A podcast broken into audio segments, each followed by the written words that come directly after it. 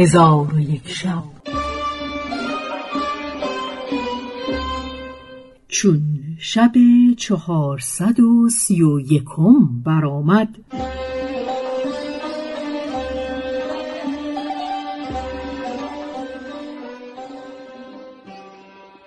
گفت ای ملک جوانبخت ملک قدیم به او گفت ای حسن در میان رعیت عدالت کن و پرهیزگار باش. پس از آن حسن برخواسته به قصر پدر بیامد. در آنجا شادی ها کردند و شکر خدای تعالی به جا آوردند و پدرش او را به پرهیزگاری و مهربانی رعیت وصیت کرد و آن شب را به فرح و شادی به روز آوردند. چون بامداد شد ملک حسن دوگانه به جای آورد. آنگاه بیرون رفته به ایوان برنشست.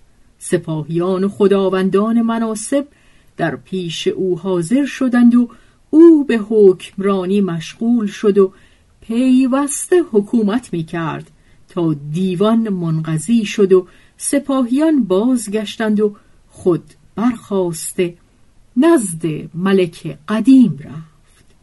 دید که او را بیماری سخت گشته.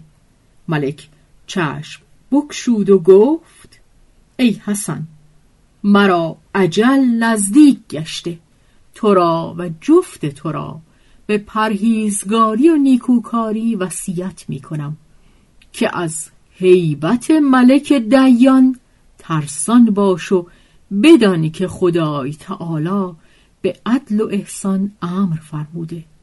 ملک حسن گفت سمعا و طاعتا. پس از آن ملک قدیم سه روز زنده بود. پس از سه روز از این جهان درگذشت. او را تجهیز و تکفین کردند و تا چهل روز رسم ازاداری به جای آوردند و ملک حسن ابن وزیر در مملکت مستقل شد و رعیت به او شادمان گشت و پدرش او را وزیر بزرگ بود و دیرگاهی در بغداد پادشاهی کرد و از دختر ملک به سه فرزند نرینه مرزوق گشت که فرزندان او بعد از او وارث مملکت شدند و به عیش و نوش به سر بردند تا اینکه برهم زننده لذات و پراکنده کننده جماعات بر ایشان بتا. فسبحان من له الدوام منزه است خدایی که جاودانه است.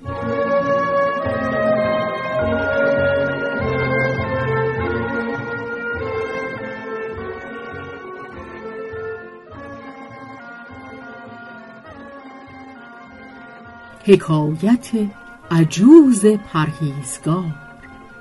و از جمله حکایات این است که مردی از حاجیان بر سر راه دیرگاهی بخفت. چون از خواب بیدار شد اثری از حاجیان نیافت. برخواسته همی رفت تا راه گم کرد و به بیرون روان شد. از دور خیمه ای دید. بر در خیمه رفته عجوزی یافت که در نزد آن عجوز سگی خفته بود. پس به آن خیمه نزدیک شده به آن عجوزه سلام داده و از او تعام خواست. عجوزه گفت به این صحرا شو مارها سید کن تا من مارها برای تو بریان کنم. آن مرد گفت مرا جرأت سید کردن و خوردن مار نیست. عجوز گفت بیم مدار که من با تو می آیم و از آن مارها سید کنم. پس عجوز برخاست با او برفت و سگ از پیش ایشان روان شد. عجوز از مارها به قدر کفایت سید کرده و بریان ساخت. آن مرد حاجی گفته است چاره به جز خوردن مار بریان کرده ندیدم. از آن مارها بخوردم و تشنه شدم و از عجوز آب خواستم. عجوز به من گفت به نزد چشمه شو و از آن چشمه آب بنوش. من به سوی آن چشمه رفته آب او را تلخ یافتم ولی جز خوردن چاره ندیدم. پس از آن به سوی عجوز بازگشتم و به او گفتم ای عجوز عجب از تو که در چنین مکان جای گرفته ای. چون قصه به دینجا رسید.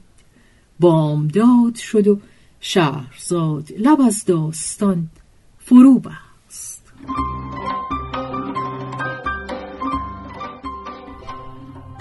به روایت شهرزاد فتوهی تنظیم از مجتبا میرسمیعی.